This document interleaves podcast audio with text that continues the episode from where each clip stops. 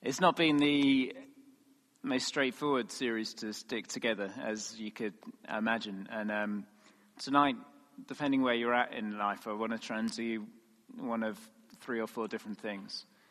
For some people, this is going to be an exercise in bursting your theological bubble. It might not be very comfortable. and apologies to a certain extent for that. For other people, it will be about beginning to try and put back together our view of God.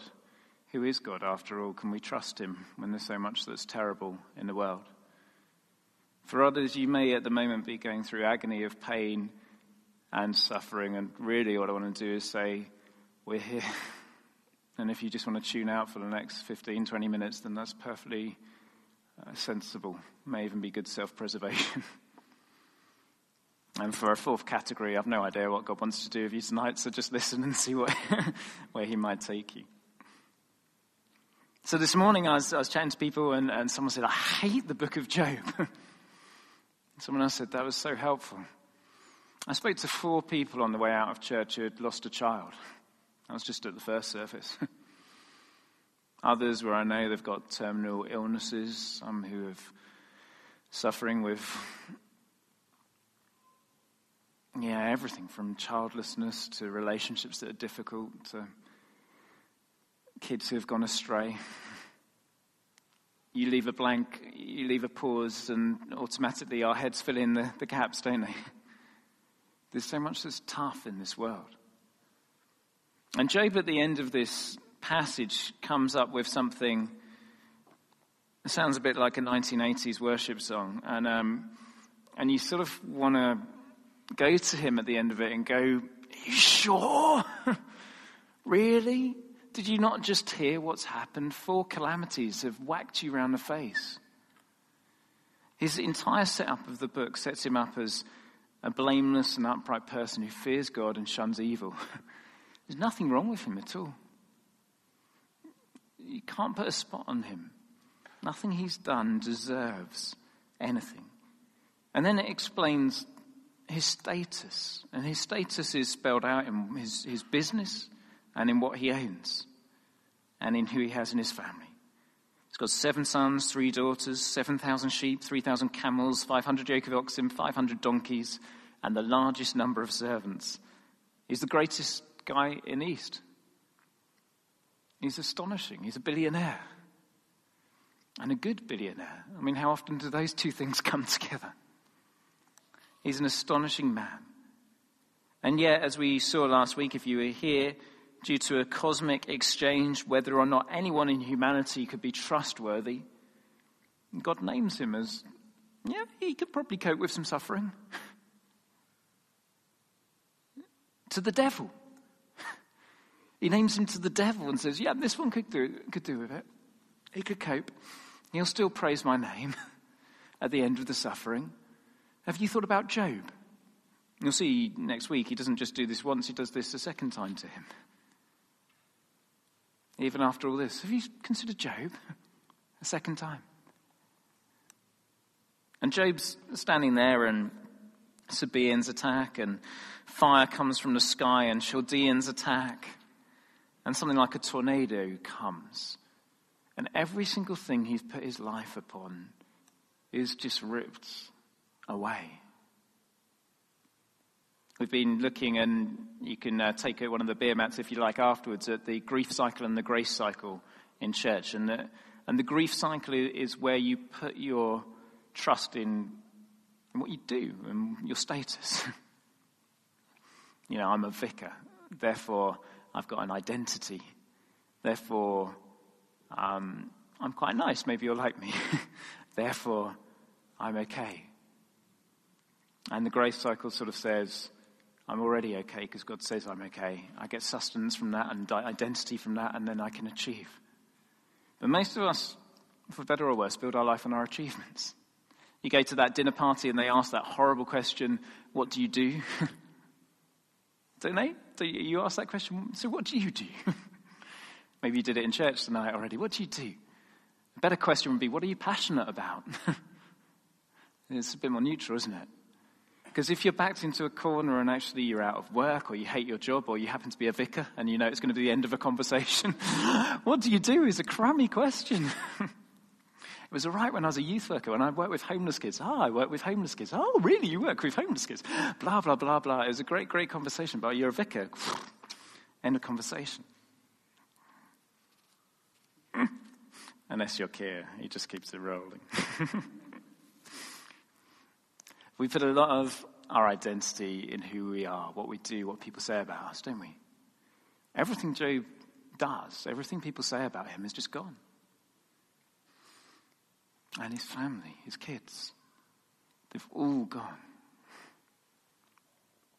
If you were with us for our church weekend away last year, you will have uh, enjoyed the ministry of Duncan Hill Brown. Anyone here last year for the church weekend away? Quite a lot of you have joined the church since then, actually, which is lovely. Nice to see you. But if you were here, you, you met Duncan and Rachel, um, his little children. Uh, we're about to go and stay in their house tonight, actually. We're heading off after this to go and stay there. But this summer, Duncan's mum and his two brothers, his only siblings, got in a car after church one Sunday. And two hours later, were involved in a fatal accident. His mum died straight away. One of his brothers totally hospitalized, not sure if it come out. The other one was given 24 hours to live. Just like that. They just left church. Small church in South Coast. Duncan was due to go on sabbatical to have a rest. Instead, he's up and down the country, funeral visits, sorting things out, visiting his brothers who had moved to two different hospitals. Just like that, in a blink of an eye. Life changes totally reading Ron Dunn's book this, this morning, about three in the morning, when I was thinking about this talk again, wanting not to get it wrong. His son committed suicide 18 years before he wrote this book. Um, sorry, that's the wrong one. Um, Ron Dunn, When Heaven is Silent. And he's trying to make sense of it. And someone said to him, Pastor Dunn, how could this happen to you? Meaning, you know, you're the vicar. you're a good guy. I could understand how it might happen to someone else, but how can it happen to you? And he says, That was the question I wanted to ask as well. How could it happen to me? I'm a good guy. Duncan's great guy. His brother's a great guys. His mum, great lady. Why? the answer is, I don't know. What's the answer? and Job gets to the end of that sort of news and he goes, Let's quote it exactly. Naked I came from my mother's womb, and naked I shall depart. The Lord gave, and the Lord has taken away. May the name of the Lord be praised. And don't you want to just go up to him and say, That's a crummy worship song? Have some real emotion, man.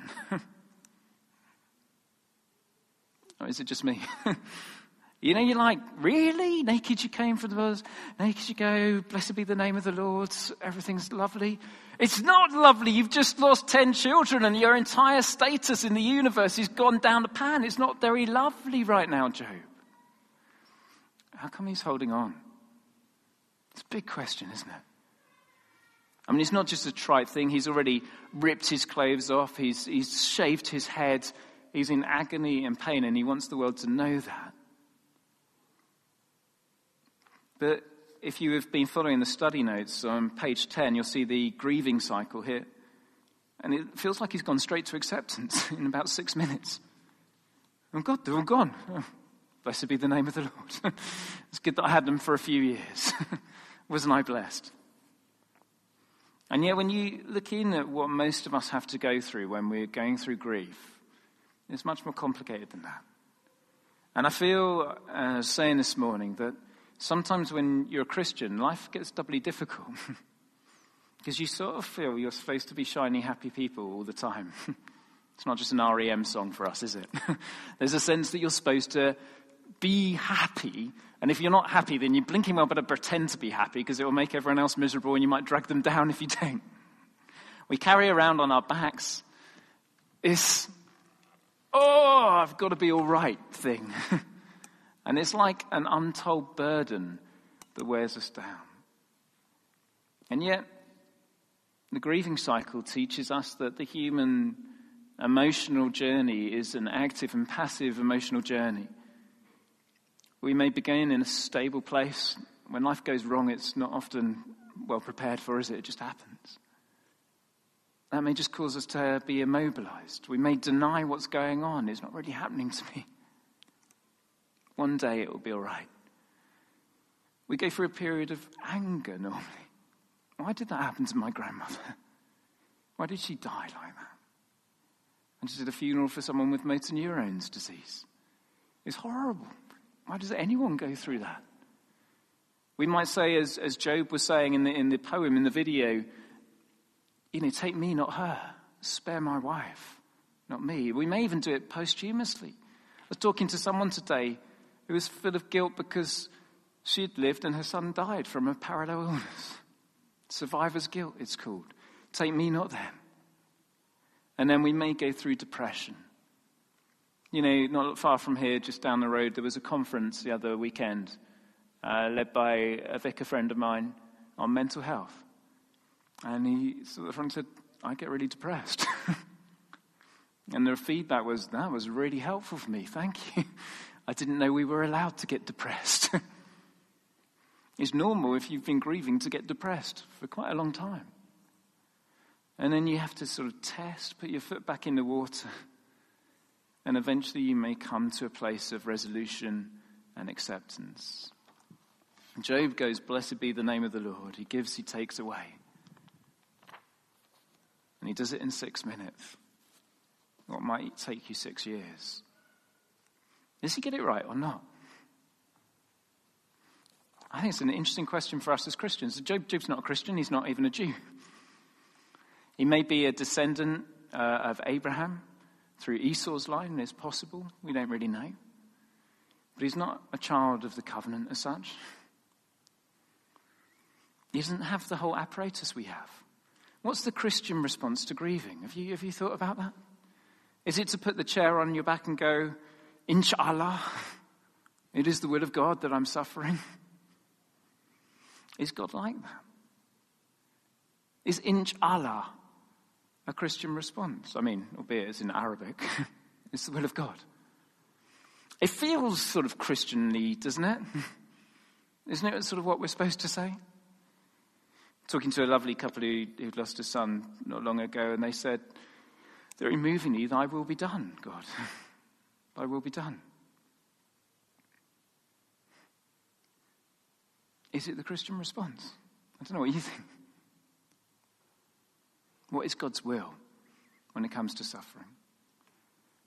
If we're to work it out, as a Christian, we do our theology with the whole book, don't we? Not just a passage. How does the book start? It starts with God making the world pretty crummy and messed up. Actually, it starts with him saying, Oh, it's all really good. How does it finish? It's all really good. There's no tears, there's no crying, there's no pain. And right in the middle of the book, in the middle of the book in this case is about three quarters of the way through, along comes God Himself into the book. And what does he do when he encounters suffering and pain and death? what does Jesus do with death? When Lazarus dies, it says he, he gets churned up from the belly upwards. He gets angry with death. He sees it as an alien invasion and what God planned. Does he go, Inshallah, Lazarus is dead? or does he say, Lazarus, come forth? And rip open the tomb when the little girl dies. Does he go, Inshallah? Don't worry, Inshallah. Or does he say, Little girl, I say to you, rise up? When he encounters someone who's blind, does he say, Inshallah? Or does he spit on the ground, put mud on the face, and open the eyes of the blind? When he sees a cripple, does he say, It's the will of God? Or does he say, Get up and walk? You do the theology. I'm just laying it out. So, what else is in the book that means it's so messed up? Well, just in the third chapter, an alien intruder comes into the world. The people that God's created do the one thing he says they shouldn't create. The earth is cursed, the people are cursed, the sexes begin the battle of the sexes and have been fighting ever since. Gender disparity begins and collides and carries on. What's the will of God? I made it perfect for you. What was the will of people? To screw the whole thing up. And everything went out of order from there.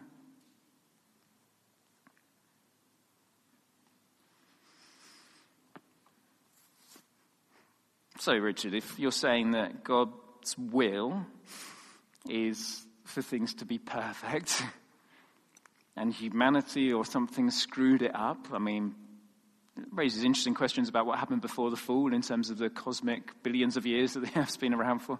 But park that one for a second. We'll come back to that at some other point. if it was a human thing, why doesn't God just do something about it, for goodness sake? Why does he let Job go through this stuff? Why does he let me go through this stuff?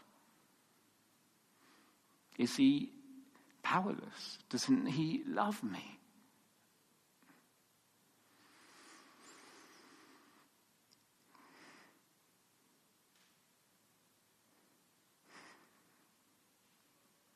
Why does he allow his will to be thwarted?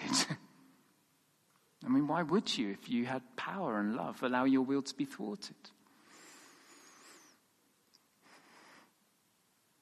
You ever wrestled with that one in the face of a personal grievance? The water into wine could have part that one and saved my mum from cancer.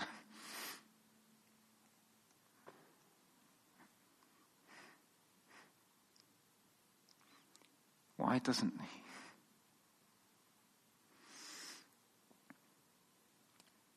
Well, looking over here, God sees the world that we want him to decide what's good and bad with. He sees the messed upness over here from his perfected glory. And he says, I'm going to sort this out. Attempt one, I'll wipe them out and see if they're any better the second time. Attempt two, I'll give them the law, see if they can live life right. Attempt three, I'll send them rulers, see if that will help them. Attempt four, I'll send them prophets, see if that will inspire them. Attempt five, I'll give them myself, my son. Because when we say, God, would you sort out the mess? The problem is the mess isn't somewhere out there, is it? The mess that we want him to sort out runs through the heart of every single human being who ever lived and ever walked on this earth, including Job, including you, including me. And if you say, God, would you get rid of suffering? You are perversely enough saying, God, would you get rid of me? Because I bring suffering to this world that I live in. Whether it's the Asda plastic bags you still insist on buying or the mother you haven't forgiven, or the hate in your heart, the bitterness, or a million other little sins that you and I could both name. If he judges the world, we lose out, and so does everyone we ever knew. So he comes instead as his son, and he says, Here, we'll stick the judgment on him. His place for yours your place for his, if you'll only accept him. He hung in agony, in pain, in shame, in misery, rejected by God and rejected by men, separated from his Father, that beautiful relationship, until he drunk down the iniquities, the pain, and the sickness of the world. Just drunk it, all of it. Imagine that. Drinking in Parkinson's and Alzheimer's and murder and hatred and adultery and lying and cheating and blasphemy and pornography and every little thing that we've done. Drinking it, drinking it so that he who had no sin became sin on the cross for us. It's the gospel. And then he says, You can be free.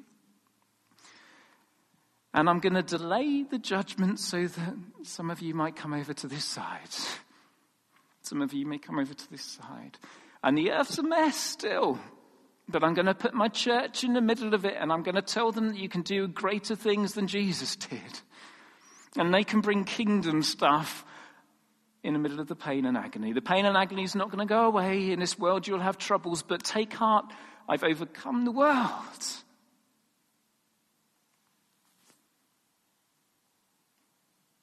And yeah, sometimes you'll see miracles, but sometimes you'll see what looks like defeat. sometimes someone's leg may grow an inch, and sometimes someone may die of Parkinson's. sometimes someone's back may get better. Sometimes someone dead in Mozambique may come back to life. And most of the time, it's going to look like you're failing and falling, but take heart. Because it ain't about this life. This world's a tent. I'm building a temple for you a mansion for you to live in. Take heart, I've overcome the world. Job says in a, just a hint of extraordinary revelation. In the midst of a whole load of it, he says, I have no idea if, if there's going to be an afterlife at all, but in a hint of amazing revelation, he says, I know that my Redeemer lives, and we will see his glory in the land of the living. Just a hint that's what someone with no Bible can come to. Because he saw the glory of the natural world. He gets that from the stars and the planets and the great beasts. He never had a Bible. He never had a Savior. He never had a Messiah die in his place. He never had the Holy Spirit. that's where he got to from the cosmos. The Christian gets to shake hands with suffering and say, You're an impostor. Where's your sting?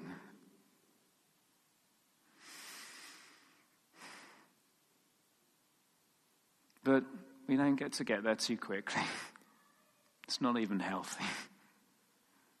For Job, there's another 35 chapters to come where he just works this out.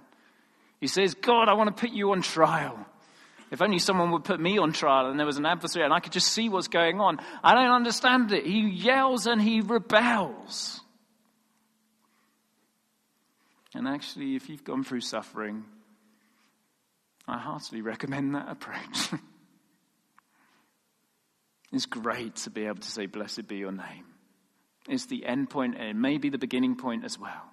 Thy will be done that if you're anything like most other human beings I've met, you probably need to go through bargaining, depression, anger, trial, and resolution as well. And if you come into this church at least, you don't have to put on a pretty face. We don't need it, we don't want it. We come as we are. May God bless His word to us this evening.